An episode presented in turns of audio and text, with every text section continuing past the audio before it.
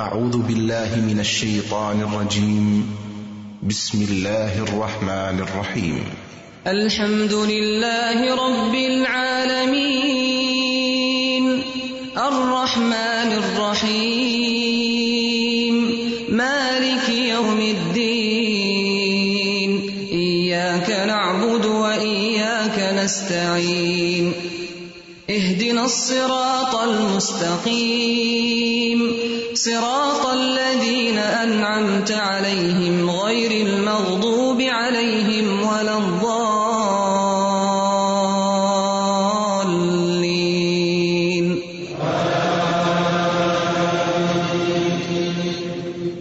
نحمده ونصلي على رسوله الكريم. أما بعد، فأعوذ بالله من الشيطان الرجيم. بسم الله الرحمن الرحيم. رب اشرح لي صدري ويسر لي أمري واحلل عقدة من لساني يفقه قولي۔ اللہ تعالیٰ کا لاکھ لاکھ شکر ہے جس نے ہمیں انسان بنایا۔ اس کا ہم پر بے حد احسان ہے کہ اس نے ہمیں مسلمان پیدا کیا اور ہمیں زندگی گزارنے کے بہترین طریقے سکھائے۔ اس نے انسان کو محض گوشت پوشت کا ایک ڈھانچہ نہیں بنایا، بلکہ اس کے اندر روح بھی ڈالی۔ اور اس کے اندر خوبصورت جذبات بھی رکھے۔ اللہ تعالیٰ نے انسان کی تمام ضروریات کو پورا کرنے کا بہترین انتظام بھی فرمایا۔ جہاں اللہ سبحان و تعالیٰ نے انسان کی جسمانی غذا اور جسمانی ضرورت پورا کرنے کے لیے اس زمین سے طرح طرح کے رزق کا انتظام کیا۔ وہاں انسان کی روح کے تقاضوں کو پورا کرنے کے لیے قرآن حکیم جیسی لازوال نعمت ہمیں عطا کی۔ اسی طرح انسان کی جذباتی ضروریات کی تکمیل کے لیے بھی جائز طریقوں اور وہ انداز ہمیں سکھائے کہ جو اس کی رضا کے مطابق ہیں۔ انسان کی جذباتی ضروریات میں اس کے اندر شادی کا جذبہ ہے۔ دنیا میں دو مختلف انتہائیں پائی جاتی ہیں۔ ایک انتہا یہ ہے، انسان اللہ تعالی کے قریب اس وقت ہو سکتا ہے کہ جب انسان تمام تر جذبات کو بالائے طاق رکھتے ہوئے رہبانیت کی زندگی گزارے۔ بعض مذاہب میں شادی کرنا گناہ سمجھا جاتا ہے۔ اسی طرح ایک دوسری ایکسٹریم یہ ہے کہ انسان کو طرح طرح کی آزادی دے دی گئی ہے کہ وہ جیسی چاہے زندگی گزارے اور اس میں حلال اور حرام کی پرواہ کیے بغیر وہ جس طرح چاہے اپنی زندگی کو جس رنگ پر چاہے ڈھال دے۔ بہرحال، اسلام نے ان دونوں انتہاؤں کے درمیان ایک اعتدال کا راستہ ہمیں سکھایا ہے، اور وہ یہ اسلام میں نکاح کا یا شادی کا تصور کیا ہے۔ ہم اپنے پروگرام کا آغاز قرآن پاک کی تلاوت سے کریں گے۔ سب سے پہلے اسما قرآن پاک کی تلاوت کریں گی۔ اس کے بعد آپ کو ایک پریزنٹیشن دکھائی جائے گی انشاءاللہ، جس میں اسلام میں شادی کا جو تصور ہے، اس کو واضح کیا جائے گا۔ اعوذ باللہ من الشیطان الرجیم بسم اللہ الرحمن الرحیم فسبحان اللہ حین تمسون وحین تصبحون. وله الحمد في السماوات والأرض وعشيا وحين تظهرون يخرج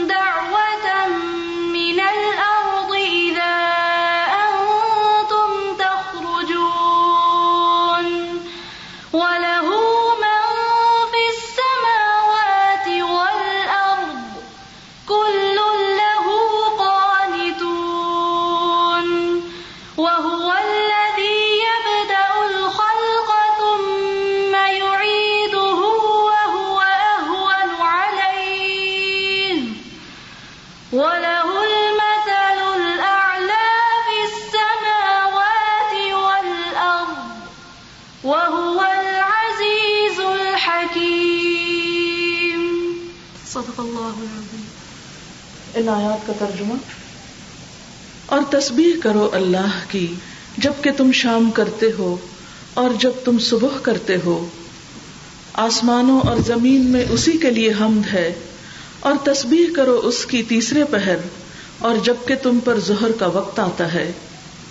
وہ زندہ میں سے مردے کو نکالتا ہے، اور مردے میں سے زندہ کو نکال لاتا ہے، اور زمین کو اس کی موت کے بعد زندگی بخشتا ہے۔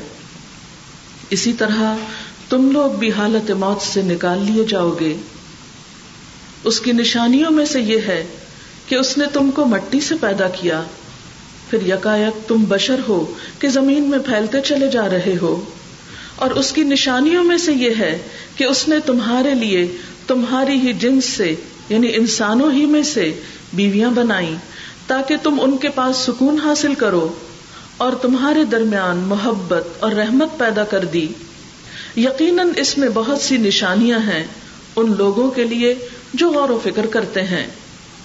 اور اس کی نشانیوں میں سے آسمانوں اور زمین کی پیدائش اور تمہاری زبانوں اور تمہارے رنگوں کا اختلاف ہے۔ یقیناً اس میں بہت سی نشانیاں ہیں عقل مند لوگوں کے لیے۔ اور اس کی نشانیوں میں سے تمہارا رات اور دن کو سونا اور تمہارا اس کے فضل کو تلاش کرنا ہے۔ یقیناً اس میں بہت سی نشانیاں ہیں ان لوگوں کے لیے جو غور سے سنتے ہیں۔ اور اس کی نشانیوں میں سے یہ ہے کہ وہ تمہیں بجلی کی چمک دکھاتا ہے، خوف کے ساتھ بھی اور تما کے ساتھ بھی، اور آسمان سے پانی برساتا ہے۔ پھر اس کے ذریعے سے زمین کو اس کی موت کے بعد زندگی بخشتا ہے۔ یقیناً اس میں بہت سی نشانیاں ہیں ان لوگوں کے لیے جو عقل سے کام لیتے ہیں۔ اور اس کی نشانیوں میں سے یہ ہے کہ آسمان اور زمین اس کے حکم سے قائم ہے پھر جو ہی کہ اس نے تمہیں زمین سے پکارا، بس ایک ہی پکار میں اچانک تم نکل آؤ گے۔ آسمانوں اور زمین میں جو بھی ہیں، اس کے بندے ہیں۔ سب کے سب اسی کتاب فرمان ہیں۔ وہی ہے جو تخلیق کی ابتدا کرتا ہے۔ پھر وہی اس کا اعادہ کرے گا۔ اور یہ اس کے لیے آسان تر ہے۔ آسمانوں اور زمین میں اس کی صفت سب سے برتر ہے اور وہ زبردست اور حکیم ہے۔ اب آپ کے سامنے قرآن پاک کی صورتوں کے ناموں کی ایک نظم پیش کی جائے گی۔ الفاتحة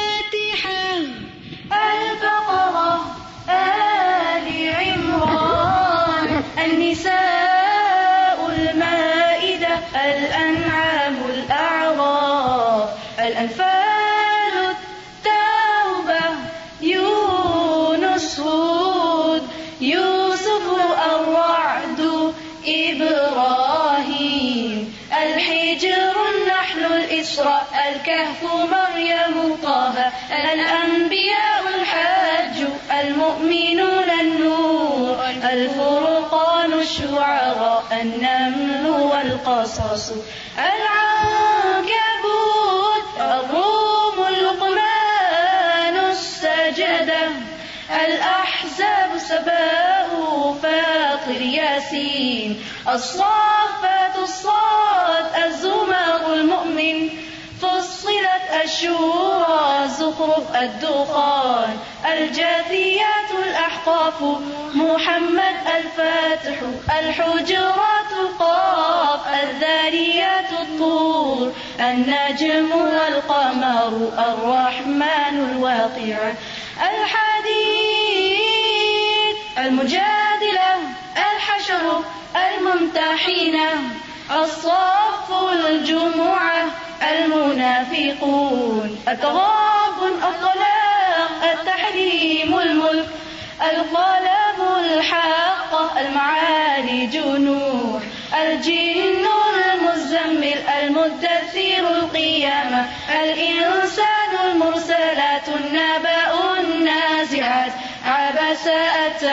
التكبير الانفطار المطففين الانشقاق، البروج الطارق، الأعلى الغاشية. الفجر، البلد، الشمس، الليل. الضحى، الشرح، الدين، العلق. القدر، البينة، الزلزلة. العاديات القارعة، التكاثر، العصر. الهمزات الفيل قريش الماعون. الكوثر الكافر النصر والمساد. الإخلاص الفلق والآخر الناس. سورة القرآن. قرآن پاک کی آیات اور حادیث کی روشنی میں دیکھیں گے کہ ہمارے دین میں شادی کے بارے میں کیا تعلیمات ملتی ہیں۔ حقیقت یہ ہے کہ نبی صلی اللہ علیہ وسلم کا طریقہ تھا کہ وہ ہر موقع پر لوگوں کی تعلیم کا بندوبست کیا کرتے تھے۔ یعنی ہر موقع کی مناسبت سے ہاں عید کا موقع ہو، جو کہ ایک بہت خوشی کا موقع ہوتا ہے مسلمانوں کی زندگی میں، اس موقع پر بھی خطبہ ہوتا تھا۔ اسی طرح جب کوئی بھی اہم واقعہ یا کوئی بھی اہم موقع ہوتا تو رسول اللہ صلی اللہ علیہ وسلم اس موقع پر، اس موقع کی مناسبت سے لوگوں کی تعلیم اور لوگوں کی رہنمائی کا بندوبست کیا کرتے تھے۔ اسی سنت کو فالو کرتے ہوئے آج ہم نکاح کے اس مبارک موقع پر اسلام میں نکاح یا شادی کا جو تصور ہے، اس پر آپ کے سامنے کچھ تعلیمات پیش کریں گے۔ تو آئیے ہم دیکھتے ہیں اسلام میں نکاح کی اہمیت کیا ہے۔ رسول اللہ صلی اللہ علیہ وسلم نے فرمایا ان نکاح من سنتی۔ نکاح میری سنت ہے۔ نکاح رسول اللہ صلی اللہ علیہ وسلم کا طریقہ ہے۔ بچوں کے بالغ ہونے پر ان کا نکاح کرنا والدین کی ذمہ داری ہے۔ رسول اللہ صلی اللہ علیہ وسلم نے فرمایا، جس شخص کے ہاں بچہ پیدا ہو، وہ اس کا اچھا نام رکھے، اس کو ادب سکھائے۔ پھر جب وہ بالغ ہو تو اس کا نکاح کر دے۔ یعنی یہ ماں باپ کی ذمہ داری ہے۔ اور بالغ ہونے پر اگر اس کا نکاح نہ کیا گیا اور لڑکا گناہ میں مبتلا ہوا، تو اس کا گناہ باپ پر ہوگا۔ یعنی بلا ضرورت، بلا وجہ نکاح میں تاخیر نہیں کرنی چاہیے جب بھی کوئی دیندار یا ایسا انسان کہ جس کے اخلاق اور ایمان سے والدین مطمئن ہوں، تو پھر نکاح میں تاخیر مناسب نہیں۔ نکاح کے مقاصد کیا ہیں یا نکاح کے فوائد کیا ہیں؟ سب سے پہلی بات تو یہ ہے کہ نکاح سے دین مکمل ہوتا ہے، ایمان مکمل ہوتا ہے۔ دوسری بات، جیسا کہ سورت الروم کی آیات کی ابھی آپ نے تلاوت سنی، وہ یہ کہ نکاح باعث راحت اور سکون ہے۔ انسان کی جذباتی ضروریات کی تکمیل ہے۔ اور تیسری بات، نکاح انسان کو بدکاری سے، حرام کاموں سے بچاتا ہے۔ رسول اللہ صلی اللہ علیہ وسلم نے فرمایا، جب کوئی شخص نکاح کر لیتا ہے تو اپنا آدھا دین مکمل کر لیتا ہے۔ لہذا اسے چاہیے کہ باقی آدھے دین کے معاملے میں اللہ سے ڈرتا رہے۔ اور جیسا کہ ابھی یہ آیت آپ نے سنی کہ نکاح جو ہے وہ باہم محبت اور رحمت کا ذریعہ ہے کہ انسانوں کی جذباتی ضروریات کی تکمیل ہے۔ تو آئیے دیکھتے ہیں کہ اسلام میں پھر شادی کا تصور کیا ہے۔ ہم نے ایک پریزنٹیشن جو آپ کے لیے تیار کی ہے۔ اس کے تین اہم موضوعات ہیں کہ شادی سے پہلے کیا کرنا چاہیے؟ شادی کے موقع پر اسلام کی تعلیم کیا ہے؟ اور شادی کے بعد پھر ایک دوسرے کے اوپر حقوق اور فرائض کیا عائد ہوتے ہیں؟ تو سب سے پہلے کہ شادی سے پہلے یعنی بفور میرج والدین کو اور خود کپل کو کیا کرنا چاہیے؟ سب سے پہلی چیز تو یہ ہے کہ رشتے کی تلاش، اولاد کے جوان ہونے پر والدین بچوں کے لیے رشتے کی تلاش کرتے ہیں۔ عموماً رشتے کی تلاش میں دنیا داری کو یا اور چیزوں کو ترجیح دی جاتی ہے، جبکہ رسول اللہ صلی اللہ علیہ وسلم نے فرمایا، عورت سے چار چیزوں کی بنیاد پر نکاح کیا جاتا ہے۔ اس کے مال و دولت کی وجہ سے، اس کے حسب اور نصب کی وجہ سے، اس کی خوبصورتی کی وجہ سے، یا پھر اس کی دینداری کی وجہ سے۔ تیرے ہاتھ خاک آلود ہو دیندار عورت سے نکاح میں کامیابی حاصل کرو۔ یعنی اسلام میں نکاح کی بنیاد دین ہے۔ کیونکہ دین ہی انسان کی دنیا اور آخرت کی کامیابی کا ذریعہ ہے۔ جہاں تک مال و دولت کا تعلق ہے، تو ہر انسان کو اس کا رزق اس کی قسمت کے مطابق ملتا ہے۔ اسی طرح حسب و نصب یہ لوگوں کی بنائی ہوئی چیزیں ہیں اور ان کو جو اہمیت دی جاتی ہے۔ اصل چیز تو سب ہم آدم سے ہیں اور آدم مٹی سے بنے تھے۔ ہم سب کے باپ ایک ہی ہیں۔ اور ہم سب کی بنیاد اور اصل ایک ہے۔ لہٰذا حسب نصب کی وجہ سے آپس پہ ایک دوسرے پر فخر جتانا اور اس کو شادی کی بنیاد بنانا درست نہیں۔ اسی طرح خوبصورتی بھی ڈھل جانے والی چیز ہے۔ وہ بھی کوئی بنیاد نہیں بن سکتی ایک پائیدار زندگی کے لیے۔ لہذا ہمیں سوچنا چاہیے کہ رسول اللہ صلی اللہ علیہ وسلم نے ایسا کیوں فرمایا۔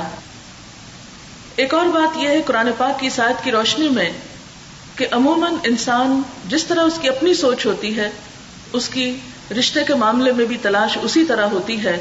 قرآن پاک میں اللہ سبحان و تعالیٰ نے ایک واضح معیار قائم کیا ہے رشتے کی تلاش یا پہچان کے لیے۔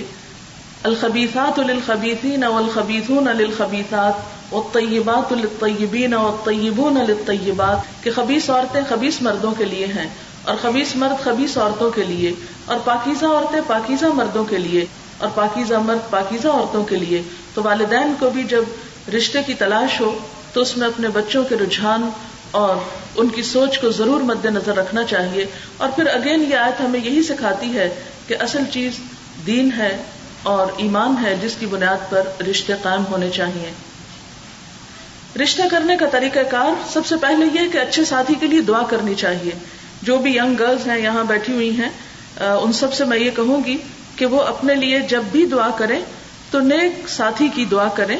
اور اسی طرح جب کوئی رشتہ سامنے آئے تو پھر مصنون طریقہ کیا ہے کہ استخارہ کیا جائے۔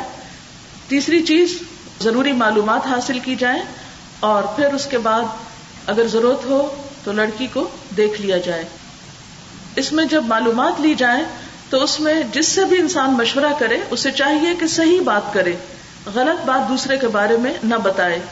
جھوٹ سے کام نہ لیا جائے اور اسی طرح ایک دوسرے کے خلاف ایسی باتیں نہ کی جائیں کہ جس سے نیت یا ارادہ یہ ہو کہ رشتہ ہو ہی نہ۔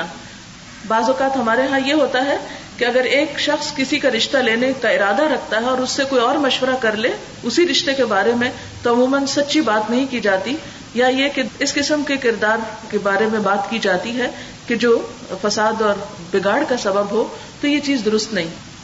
جب آپ کسی سے مشورہ لیں تو جس سے مشورہ لیا جاتا ہے، وہ امانت دار ہوتا ہے، اسے چاہیے کہ بات درست بتائے، جھوٹ نہ بولے، کیونکہ نبی صلی اللہ علیہ وسلم نے فرمایا، بے شک جھوٹ بدی ہے اور بدی دوزخ کی آگ کی طرف لے جاتی ہے۔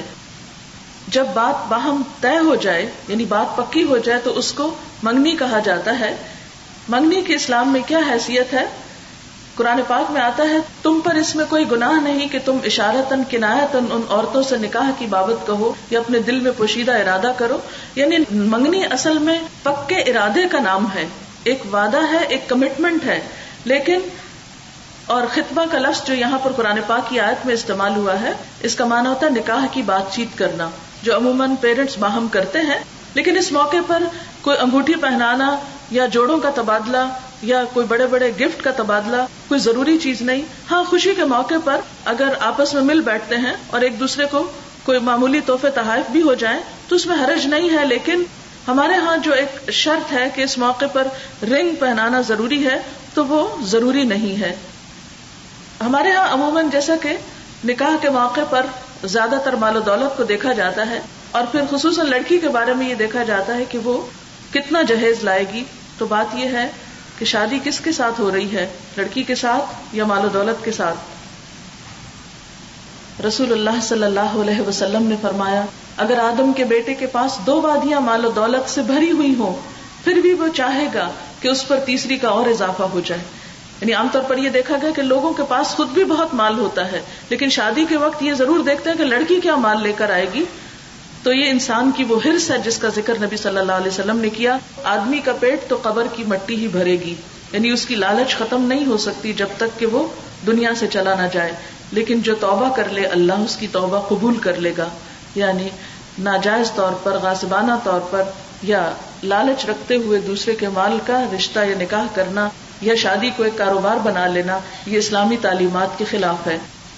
اسی طرح جہیز سنت رسول صلی اللہ علیہ وسلم نہیں ہے۔ قرآن پاک میں اللہ تعالیٰ فرماتے ہیں، الرجال قوامون علی النساء بما فضل اللہ بعدهم على بعد وبما انفقوا من اموالهم۔ مرد عورتوں پر قوام ہیں اور قوام کا معنی ہی ہوتا ہے مینیجر یعنی گھر کی ضروریات فراہم کرنے والا۔ اس بنا پر کہ اللہ نے ان میں سے ایک کو دوسرے پر فضیلت دی ہے۔ اور اس بنا پر کہ مرد اپنے مال خرچ کرتے ہیں۔ گویا گھر کی ضروریات کا انتظام کرنا لڑکی کے والدین کی نہیں، لڑکے کی ذمہ داری ہے۔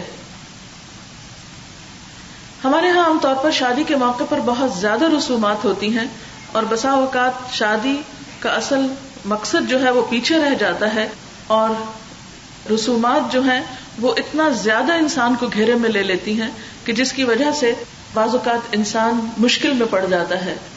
عموماً ہمارے ہاں شادی سے کچھ وقت پہلے شادی کی تاریخ طے کی جاتی ہے اور اس کو بھی رسم بنا دیا گیا ہے۔ اور پھر خاص تاریخوں پہ شادی نہیں کی جاتی یا خاص مہینوں میں شادی نہیں کی جاتی۔ بعض لوگ کہتے ہیں سفر میں شادی نہ کرو، کوئی کہتا ہے محرم میں شادی نہ کرو، کوئی کہتا ہے تیرہ تاریخ کو شادی نہ کرو، یہ منحوس ہے۔ یہ سب شگون ہے برے شگون ہے اور آپ کو معلوم ہے کہ برے شگون لینا شرک ہے۔ کوئی دن منحوس نہیں ہے، کوئی مہینہ منحوس نہیں ہے۔ لہذا جب بھی مناسب موقع ہو، جو بھی کنوینئنٹ ہو، شادی کی تاریخ طے کر دینی چاہیے اور اس میں بھی فریقین کو ایک دوسرے پر بوجھ نہیں بننا چاہیے اور اس میں ضروری نہیں کہ پورا خاندان اکٹھا ہو کر مشورہ دے، جو بھی مناسب ہو وہ کیا جائے۔ اسی طرح مہندی لگانا تو سنت ہے، لیکن مہندی کو ایک رسم بنا لینا اور بہت زیادہ اسراف اور دکھاوا کرنا یہ اسلام میں منع ہے۔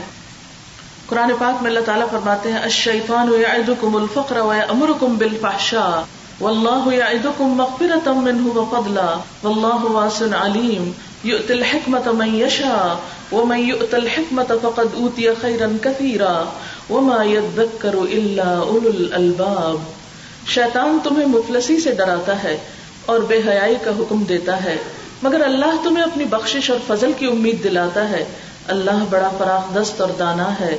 جس کو چاہتا ہے حکمت ادا کرتا ہے اور جس کو حکمت ملی، اسے حقیقت میں بڑی دولت مل گئی۔ ان باتوں سے صرف وہی لوگ سبق لیتے ہیں جو عقل مند ہیں۔ شادی کے موقع پر عموماً لباس کے معاملے میں یا زیورات کی تیاری میں بہت زیادہ اصراف کیا جاتا ہے یا فضول خرچی کی جاتی ہے۔ اپنی حیثیت سے بڑھ کر خرچ کیا جاتا ہے صرف نام نمود اور دکھاوے کے لیے۔ زینت کا اختیار کرنا منع نہیں۔ لیکن اپنی حیثیت سے بڑھ کے خرچ کرنا درست نہیں۔ یا ایسے کام کرنا کہ جس میں مال اور پیسے کا ضیاع ہو یا وقت کا ضیاع ہو، وہ درست نہیں۔ قرآن پاک میں اللہ تعالیٰ فرماتے ہیں، ولا تبدر تبدیرا ان المبدرین کانوا اخوان الشیاطین وکان الشیطان لربه کفورا فضول خرچی مت کرو۔ فضول خرچ لوگ شیطان کے بھائی ہیں اور شیطان اپنے رب کا ناشکرا ہے۔ عام طور پر شادی ہوتی ہے یا نکاح ہوتا ہے تو ہمارے ہاں لوگوں کو یہ نہیں معلوم کہ نکاح کے اصل میں کانٹینٹس کیا ہیں یا اس کے جو اس میں کیا کیا چیزیں ہمارے دین میں ضروری ہیں یا نکاح کی شرائط کیا ہے تو اب اس پارٹ میں آپ دیکھیں گے کہ کن کن چیزوں کا ہونا نکاح کے وقت ضروری ہے۔ سب سے پہلے ولی کی موجودگی یعنی گارڈین کا ہونا۔ نمبر دو، گواہوں کا ہونا۔ نمبر تین، مہر مہر کی ادائیگی، نمبر چار، خطبہ نکاح، نمبر پانچ، ایجاب و قبول، اور نمبر چھ، اعلان نکاح۔ گارڈین یا ولی کی موجودگی کیوں ضروری ہے؟ اور ولی میں باپ، بھائی، دادا، تایا، چچا، نانا مامو وغیرہ شامل ہیں۔ اگر خدا نہ خاص ان میں سے کوئی بھی نہ ہو، تو کسی بھی گاؤں یا شہر کا کوئی حاکم ولی بن کر عورت کا نکاح کر سکتا ہے۔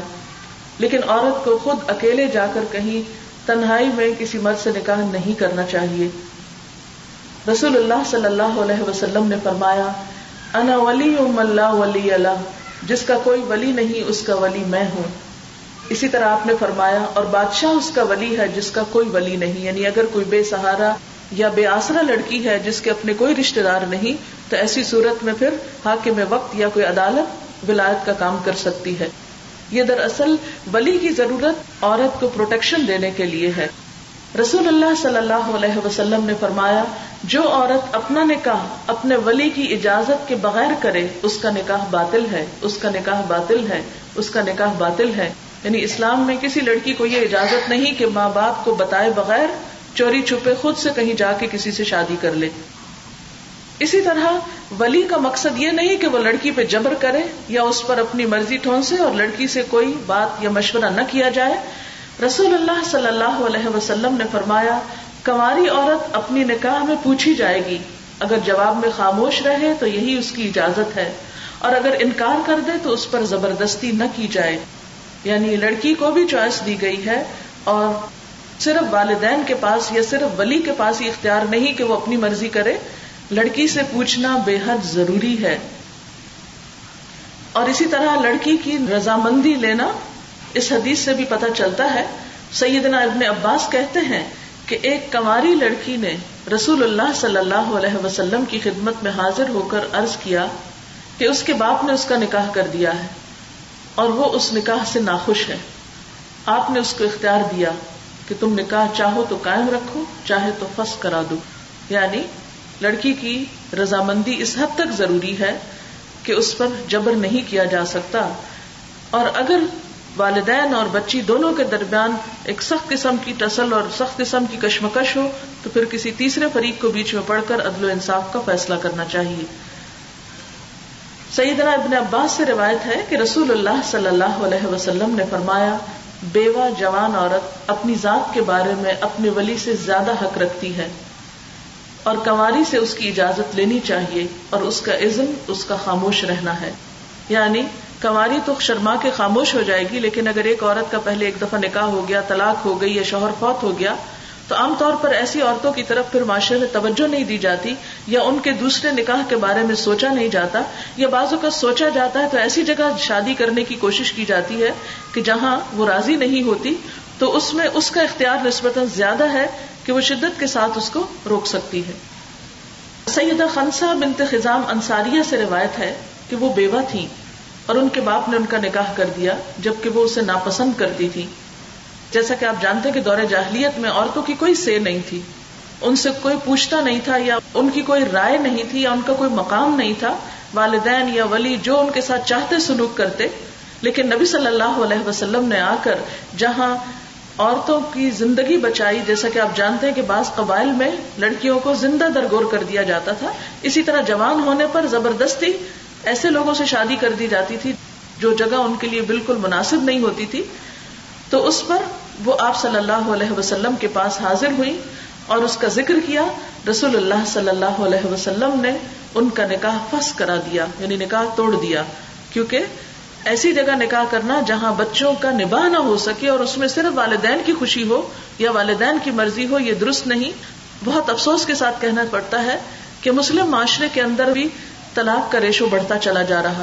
اس کے کئی اسباب ہو سکتے ہیں، لیکن ان میں سے ایک سبب یہ بھی ہے کہ جس میں والدین بھی شریک ہوتے ہیں کہ بسا اوقات بچوں کی ذہنی سوچ یا بچوں کا رجحان سامنے نہیں رکھا جاتا۔ اور والدین بعض اوقات صرف اپنے رشتے داروں کو پریفر کرتے ہیں یا ان کی کچھ ایسی سوچ ہوتی ہے کہ جس کو سامنے رکھتے ہوئے وہ نکاح کرنا چاہتے ہیں، تو ایسے میں بچوں کی سوچ اور بچوں کے ذہن کو اور ان کے تعلیمی معیار یا ان کے مینٹل لیول کو سامنے رکھتے ہوئے بھی فیصلے کرنے چاہیے۔ خواہ اس میں اپنی مرضی کے کچھ خلاف بھی جانا پڑے۔ کیونکہ بعد میں تو بچوں نے نبھا کرنا ہوتا ہے، والدین تو ایک دفعہ اپنی ذمہ داری سے بری ہو جاتے ہیں نکاح کرنے کے بعد۔ دوسری چیز ہے، گواہوں کا موجود ہونا۔ یعنی شادی کے موقع پر گواہ ہونے چاہیے اور دو گواہ ضروری ہیں۔ اسی طرح نکاح کا اہم حصہ مہر دینا ہے۔ قرآن پاک میں اللہ تعالیٰ فرماتے ہیں وہ آت النسا اسدقات عورتوں کو ان کے مہر خوشی سے دو۔ یعنی بوجھ مت سمجھو۔ اللہ تعالیٰ فرماتے ہیں، تو جو ازدواجی زندگی کا لطف تم ان سے اٹھاؤ، اس کے بدلے میں ان کے مہر بطور فرض کے ادا کرو۔ یعنی مہر کی ادائیگی فریضہ ہے۔ رسول اللہ صلی اللہ علیہ وسلم نے حضرت عبد الرحمان بن اوف کے لباس پر زردی کا نشان دیکھا۔ اس زمانے میں نکاح کے اعلان میں ایک چیز یہ بھی تھی کہ کپڑوں کے اوپر رنگ ڈال دیا جاتا تھا۔ تو ان سے پوچھا کہ یہ کیا ہے؟ انہوں نے ارض کیا کہ حضور، میں نے سونے کی گٹلی کے وزن پر ایک عورت سے شادی کی ہے۔ رسول اللہ صلی اللہ علیہ وسلم نے فرمایا، مبارک ہو، ولیمہ کرو، چاہے ایک بکری ہو۔ یعنی کہ مہر کی کوئی مقدار مقرر نہیں کی گئی۔ کم سے کم بھی ہو سکتی ہے، زیادہ سے زیادہ بھی۔ ڈپینڈ کرتا ہے کہ لڑکے کی حیثیت کیا ہے۔ لیکن ہم دیکھتے ہیں کہ رسول اللہ صلی اللہ علیہ وسلم نے کیا مہر دیا اپنی ازواج کو۔ سیدنا ابو سلم عبد الرحمان سے روایت ہے کہ انہوں نے ام المومنین سیدہ عائشہ سے پوچھا، رسول اللہ صلی اللہ علیہ وسلم کی ازواج متحرات کا مہر کیا تھا؟ سید عائشہ نے فرمایا، بارہ اوقیا اور ایک نش۔ پھر سید عائشہ نے پوچھا، جانتے ہو نش کیا ہوتا ہے؟ کہتے ہیں، میں نے کہا، نہیں۔ حضرت عائشہ نے فرمایا، نصف اوقیا اور یہ سارا یعنی ساڑھے بارہ اوقیا پانچ سو درہم بنتا ہے۔ یہ نبی صلی اللہ علیہ وسلم کی ازواج متحرات کا مہر تھا۔ حضرت ام حبیبہ کا مہر۔ ام المومنین سیدہ ام حبیبہ کہتی ہے کہ وہ عبداللہ بن جہش کے نکاح میں تھی۔ وہ حبشہ میں فوت ہو گئے۔ نجاشی نے ام حبیبہ کا نکاح نبی اکرم صلی اللہ علیہ وسلم سے کر دیا۔ اب یہاں پر آپ دیکھیے کہ حضرت ام حبیبہ جو تھی، ان کے اپنے کوئی رشتے دار وہاں موجود نہیں تھے اس وقت۔ تو کون ولی تھا پھر؟ بادشاہ وقت یعنی نجاشی۔ اس نے حضرت ام حبیبہ کا نکاح حضور صلی اللہ علیہ وسلم سے کیا اور نبی کریم کی طرف سے چار ہزار درہم مہر مقرر کیا اور یہ مہر نجاشی نے ادا کیا تھا اور ان کو نبی کریم کی خدمت میں بھجوا دیا۔ یعنی اس سے یہ بھی پتا چلتا ہے کہ اگر مہر کی رقم لڑکا خود ادا نہ کر سکے تو والدین یا کوئی رشتے دار یا کوئی دوسرا بھی ادا کر سکتا ہے۔ لیکن یاد رکھیے رسول اللہ صلی اللہ علیہ وسلم نے فرمایا، سب سے زیادہ برکت والی عورت وہ ہے جس کا مہر سب سے آسان ہو۔ یہ نہیں کہا، جس کا بہت کم ہو، جس کا آسان ہو۔ آسان سے کیا مراد ہے؟ کہ جو لڑکے کے لیے یا اس گھرانے کے لیے ادا کرنا سہولت کا باعث ہو، ان پر کوئی بوجھ نہ ہو، ان کے لیے پریشانی کا باعث نہ ہو۔ حضرت عمر بن خطاب رضی اللہ تعالی عنہ سے روایت ہے کہ رسول اللہ صلی اللہ علیہ وسلم نے فرمایا، حق کے مہر کے اعتبار سے بہترین نکاح وہ ہے جو آسان ہو۔ ہمارے معاشرے میں بعض اوقات ساڑھے بتیس روپے کو شرعی حق کے مہر کہا جاتا ہے۔ اسلام میں اس کا کوئی تصور نہیں۔ کہیں کسی قرآن حدیث کی آیت میں ساڑھے بتیس روپے کا ذکر نہیں ملتا۔ دنیا میں تو بہت سوچتے کہ پیسہ ڈیویلویٹ ہو جاتا ہے، لیکن جب عورت کو حق کے مہر دینے کی بات آتی ہے تو اس وقت ہم بھول جاتے ہیں۔ اور ساڑھے بتیس روپے ہی یاد رکھتے ہیں۔ پھر اس کے بعد مصنون خطبہ نکاح ہوتا ہے۔ انشاءاللہ ابھی تھوڑی دیر کے بعد آپ سنیں گے۔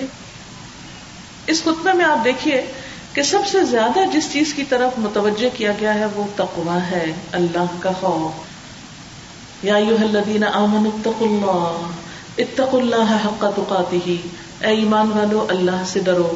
جیسا کہ ڈرنے کا حق ہے یعنی شادی کی خوشی یا ازدواجی زندگی کی خوشی کا راز، مال و دولت یا حسن و جمال یا حسب نصب نہیں۔ اللہ کا خوف ہے۔ اگر لڑکی کے اندر اللہ کا خوف ہوگا، اللہ کا تقوی ہوگا، تو ہی وہ شوہر کے حق ادا کرے گی۔ اور اسی طرح اگر لڑکے کے اندر خدا کا خوف ہوگا، تو بیوی کے حقوق ادا کر سکے گا۔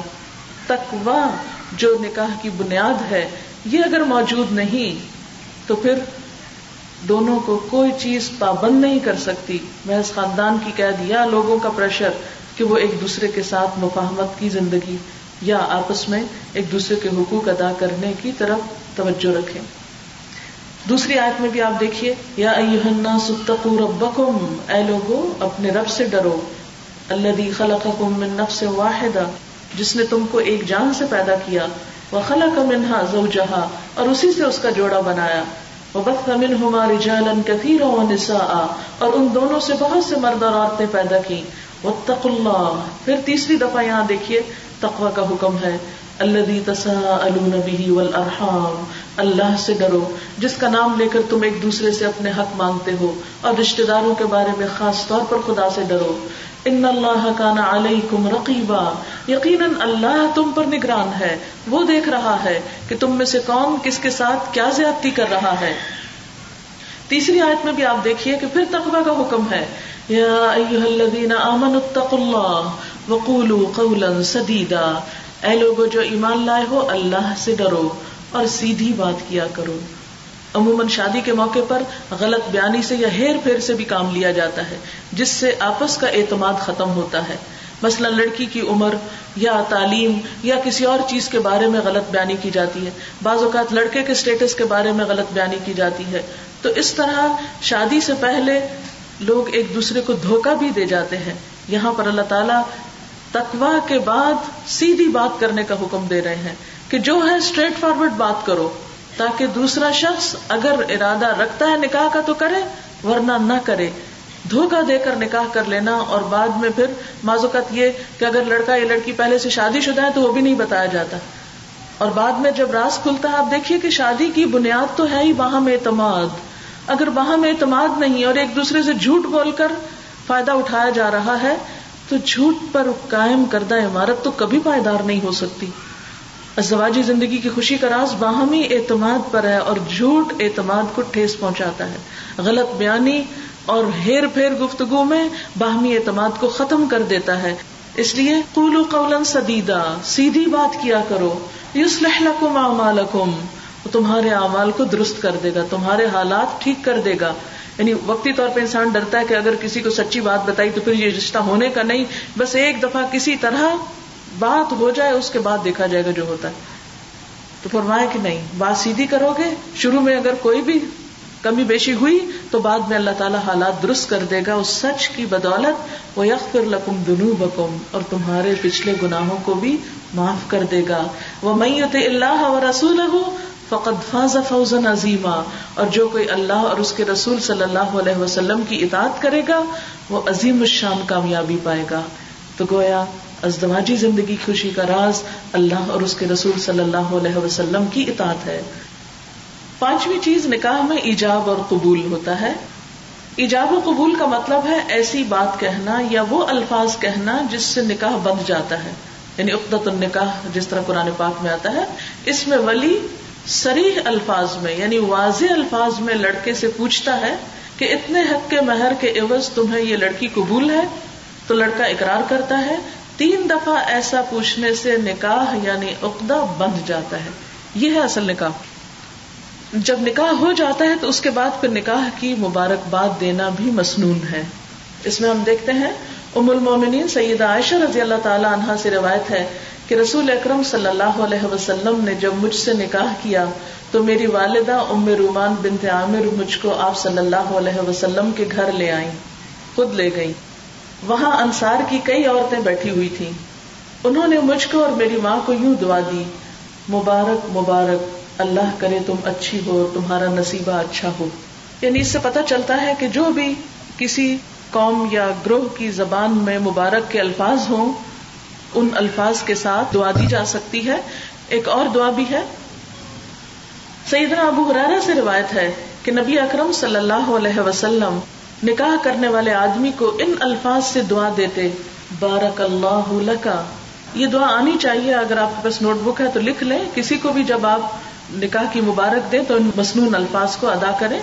بارک اللہ لکا و بارک علیکما و جمع بینکما فی خیر۔ اللہ تمہیں اور تم دونوں کو بہت برکت عطا فرمائے اور تمہارے درمیان بھلائی پر اتفاق پیدا کرے۔ یعنی نیکی پر، خیر پر اتفاق ہو۔ کیونکہ شر پر اتفاق نہیں اچھا ہوتا۔ شر پر اتفاق انسان کو ہلاکت کی طرف لے جاتا ہے اور نیکی پر اتفاق نیکیوں میں ترقی کا سبب ہوتا ہے۔ اور چھٹی چیز ہے اعلان نکاح۔ یعنی شادی کا یا نکاح کا باقاعدہ اعلان کرنا۔ یعنی چھپ کے یہ کام نہیں کرنا، بلکہ اس کا اظہار کرنا۔ جی۔ رسول اللہ صلی اللہ علیہ وسلم نے فرمایا حلال اور حرام نکاح کے درمیان فرق کرنے والی چیز دف بجانا اور نکاح کا اعلان کرنا ہے۔ یعنی خوشی کا ایک خاص ساز ہوتا ہے نا۔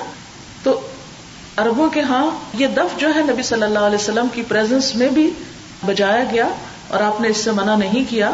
تو ایک حد کے اندر رہتے ہوئے خوشی کا اظہار کرنا منع نہیں۔